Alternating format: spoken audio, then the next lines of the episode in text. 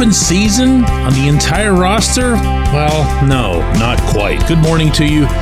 Good Thursday morning. I'm Dejan Kovacevic of DK Pittsburgh Sports. This is Daily Shot of Penguins. It comes your way bright and early every weekday. If you're into football and or baseball, I also offer daily shots of Steelers and Pirates that I hope you'll check out as well. Kyle Dubas met with the media first time in a couple months.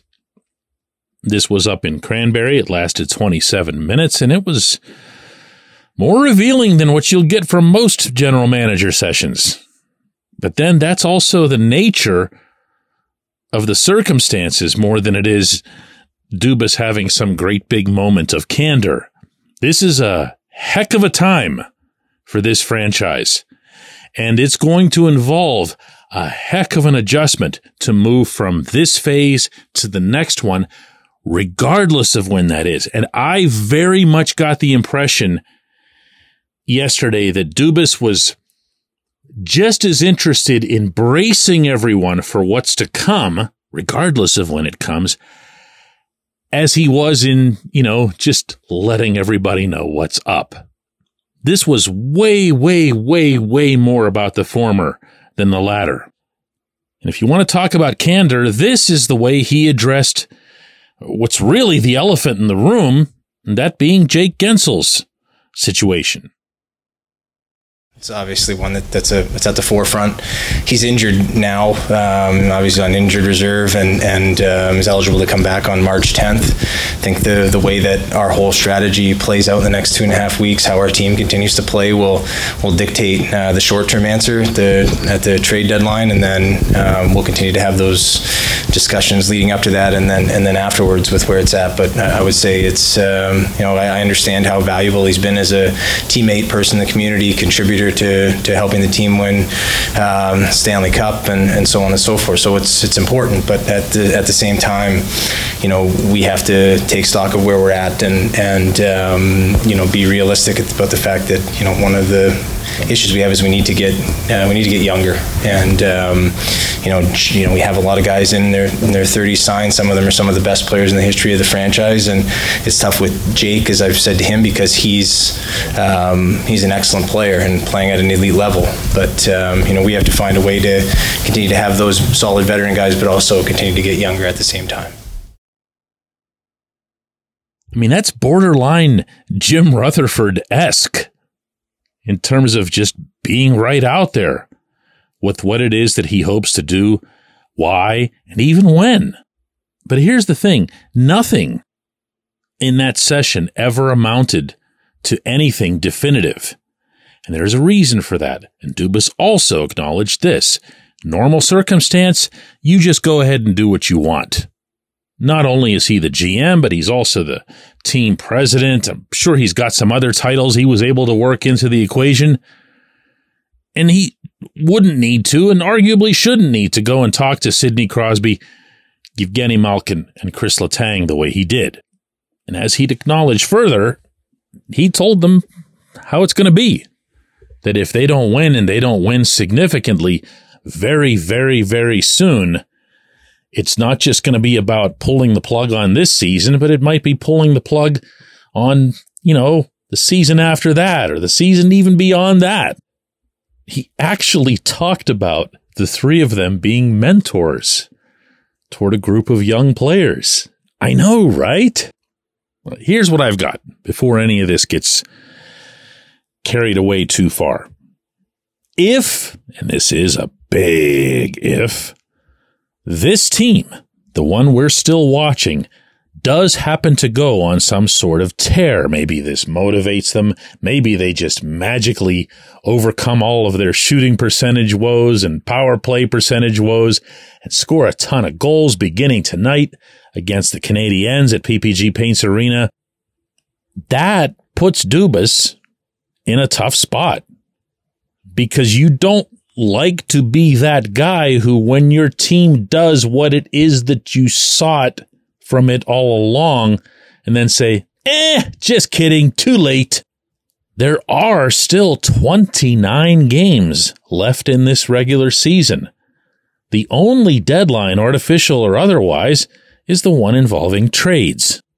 My feeling is that if you were to see something like that, and it's asking a lot, not just because this group's been so inconsistent, but because it's not the easiest slate. Now, after Montreal, you've got Philadelphia on Sunday, and I think we've all pretty much stopped laughing at the Flyers at this point, right?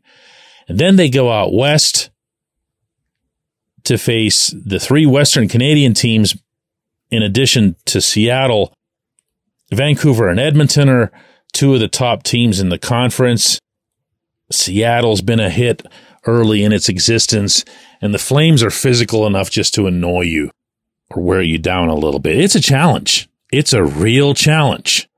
But I think that's also why it's still being left in the mix. Because if the Penguins were to rise to that challenge the way we've seen them do over the past couple of years on other longer road trips, yeah, they'd be sending a pretty significant message back to the general manager.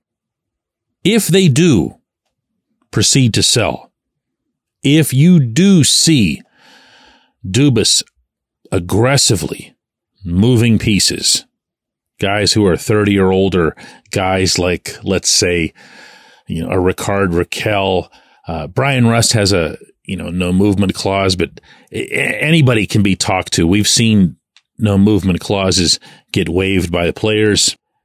He could move a Ryan Graves. He could move Alex Nedeljkovic. He could move, eh, you get the idea. There's a lot of different guys. Dubas made very clear it's not going to be any of the three core guys. He also parenthetically threw Erik Karlsson into that, maybe because Karlsson also has such a clause. But the big variable, again, is Jake. I've been reporting to you for quite some time that I've been told for quite some time the intent has always been and remains the signing of Jake to an extension. Given who it was that told me that, I'm going to stick with it until it's not the case. And I'll also reiterate that I hope it's not the case.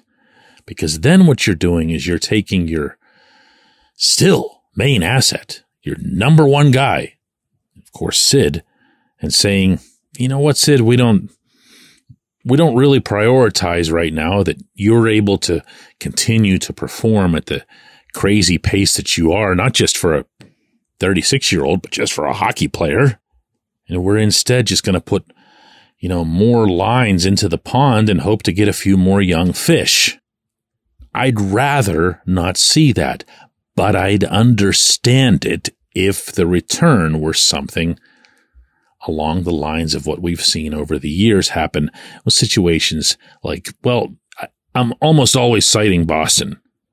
I just love the way the Bruins have done it. I know they didn't win another Stanley Cup with their own core, but man, were they competitive and man, did they give themselves chances to do that because they found a way to either move or hang on to enough assets to keep adding young blood to the roster. There was a constant infusion.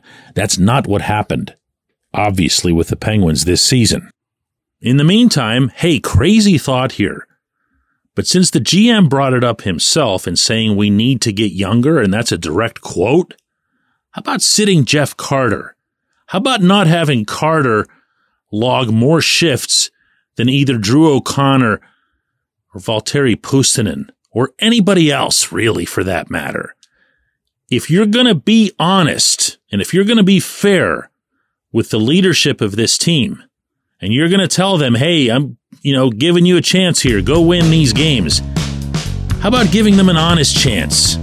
And go tell your head coach, who way too stubborn to change his mind on this on his own, that if our priority is to get younger legs for the future, why shouldn't that be the same priority right bleeping now? We come back, J1Q.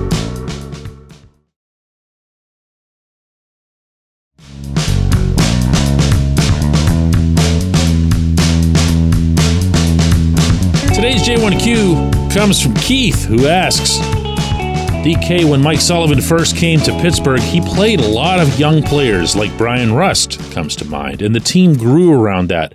Why is he so resistant to giving Sam Poulin, Valtteri Puustinen, and others more than a token chance? Keith, uh, I'm going to first throw into this that Poulin's been hurt since the start of February, so he hasn't been an option for the Penguins. I've thought about him too, especially since just before he got hurt, he was scoring a bunch of goals and looked like he might have been finally forcing his way into the NHL. But unfortunately, no, he's still not available. Sullivan was hired as the Wilkes-Barre Scranton coach by Jim Rutherford back in 2016. Now, it looked to everyone at the time as if Rutherford was not so subtly hiring Mike Johnston's potential replacement because Johnston already had looked like he had no idea what he was doing. Season starts, a month goes by, it's pretty clear that Johnston, in fact, does not know what he's doing, and the call goes from Rutherford to Sullivan. And what do you know? By season's end, they're all raising the Stanley Cup. And yes, some of those players who were raising the cup did start that season with Sullivan in the AHL. I feel as if this storyline gets badly overblown and way too often repeated, though. Sullivan wasn't down there that long. Sullivan didn't have that much more time with those players than he had with any other.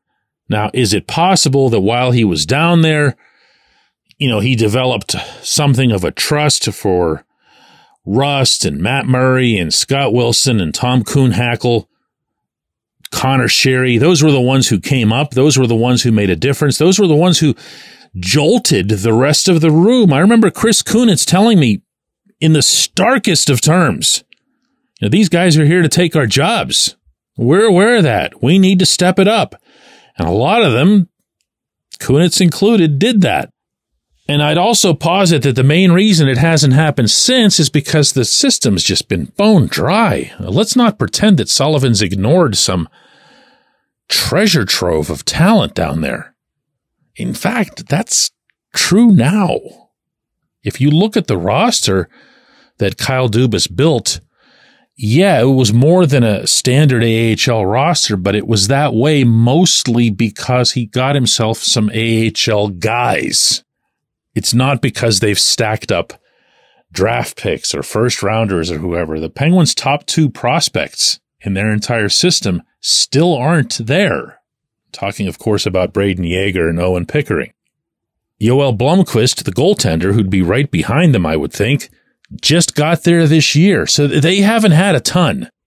The part that gets me, and it sounds like it gets you as well from the way you asked the question, this swings back to my opening segment again if you have Valtteri Puustinen in the house and you're watching him play well and you're watching him do the things that you've challenged him to do, and he's performing that way at both ends of the rink, what are you doing giving him nine minutes a game?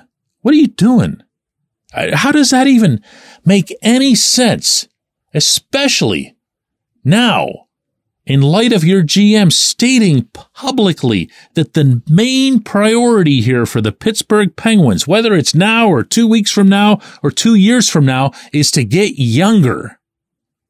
That means they see it now. That certainly means that Dubas sees it now. If he sees it now, why is there not action being taken now? And why are we watching Jeff Carter over his past 10 games getting markedly more ice time than he had at any other point. And don't talk to me about face-offs and PK. I appreciate the question. I appreciate everybody listening to Daily Shot of Penguins. We're going to do another one of these tomorrow.